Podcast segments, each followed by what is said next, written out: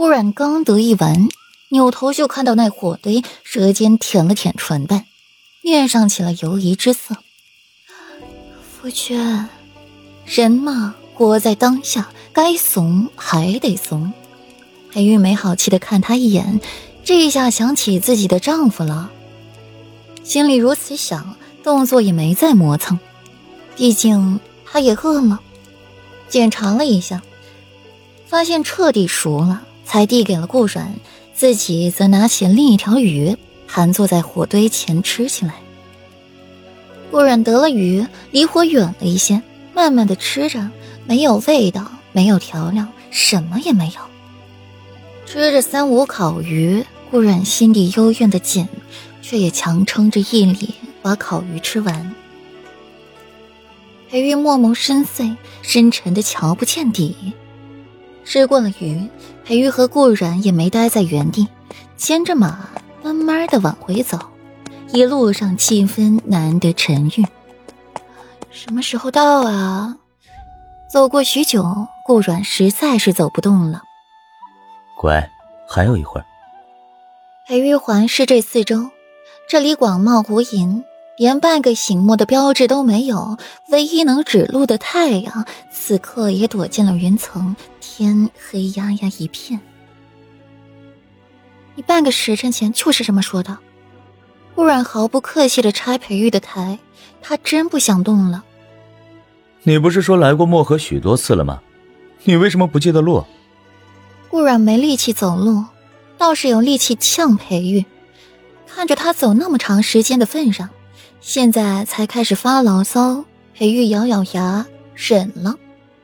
他是来漠河多次，可是他一直伴君左右，去的最多的是狩猎场。而不是广袤无垠的草原和一眼无际的树林。这天不会是要下雨了吧？顾然皱起眉。草原上起风下雨可不是小事儿。先避雨吧。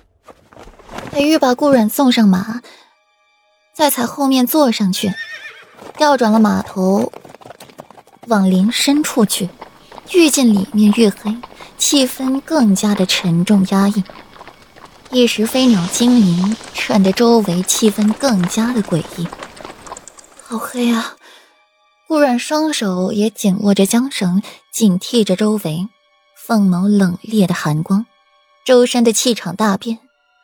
傅玄，你说这林子里会不会有熊啊？林子里到底是没有顾阮心心念念的大黑熊，只不过山洞倒是有了一处，刚进去。马刚拴好，刚点燃了火，外面轰隆一声，淅淅沥沥的下起了雨。顾阮在和裴玉过着二人世界，营地里却是急疯了。莫奇，世子妃和世子爷，嗯，回来没？温婉大喘着气，世子爷与世子妃早早的便出去了，这时候也该回来了。原先没见着温婉，还以为他们回来了，又去了别处。以为世子爷去寻了四殿下，自己还特意派人去查看。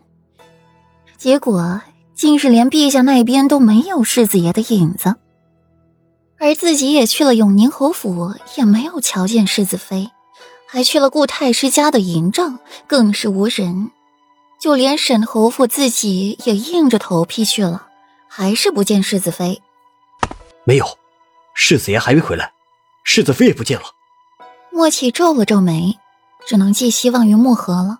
墨河是出去寻人中唯一一个还未回来的。刚这样想着，墨河就出现在了莫启面前。我去了太子那里，也没瞧见世子爷与世子妃。那怎么办？外面都下雨了。若是世子爷和世子妃还在外面，来不及回来。温婉越说，声音越小，渐渐的说不出话来。秘密去寻，不能透露风声出去。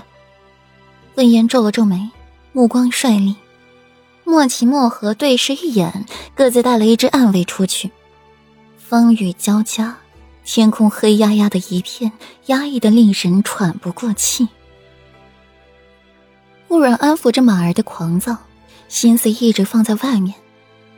这场雨怕没有那么容易停下。